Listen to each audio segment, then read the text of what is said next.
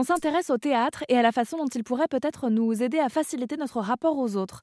Être comédien, même pour le loisir, c'est apprendre un texte, le réciter, transmettre des émotions, des messages, mais surtout se trouver face aux gens et attirer les regards.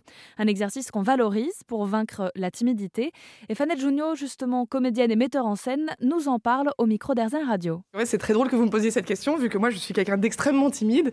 Euh, voilà, donc euh, effectivement, il y a beaucoup de gens timides qui font du théâtre, et c'est vrai que ça nous aide à gagner en confiance. En fait, par contre, je veux pas euh, doucher les enthousiasmes ou les espoirs, mais on reste timide en fait. la timidité ne s'en va pas. Ça, c'est quelque chose avec laquelle il faut vivre. Par contre, on, on, peut en fait le théâtre nous aide, je pense, à, vraiment à vivre bien avec cette timidité, à savoir en fait peut-être vraiment mieux se connaître et s'apprivoiser. Euh, je ne sais pas comment expliquer. C'est on reste timide, mais en fait on se rend compte que s'exprimer, euh, ressentir des choses, euh, et puis voilà, être vraiment à nu devant ben, parfois 50, 100, 200 personnes, c'est quelque chose qui est tout à fait possible. voilà, il faut apprendre à maîtriser cette peur-là. Et, oui, ça par contre, on peut apprendre avec le temps à vivre avec sa timidité et vivre avec ses fragilités. je pense que c'est pour ça que le théâtre attire beaucoup les personnes qui justement ont quelque chose pas à vaincre, mais voilà, quelque chose à comprendre avec ça, avec le rapport à l'autre et comment essayer de surmonter un peu cette peur.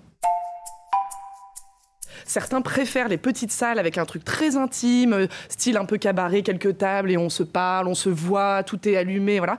Et euh, donc ils préfèrent ça. Et d'autres, au contraire, préfèrent grosse salle. Je ne vois pas le public, je ne vois pas les visages, je, ne vois que les projecteurs qui m'illuminent et du coup, ça me permet d'être safe. Voilà, donc il y a vraiment les deux écoles. Moi, je crois que je préfère quand je vois pas trop les gens. Quand on est ensemble, je les entends, mais ils restent dans une sorte de de, petits flous comme ça euh, dans les projecteurs. Mais vraiment, c'est hyper personnel, je pense. Le théâtre comme le chant, par exemple, pour prendre confiance en soi, on continue d'en parler sur erzen.fr.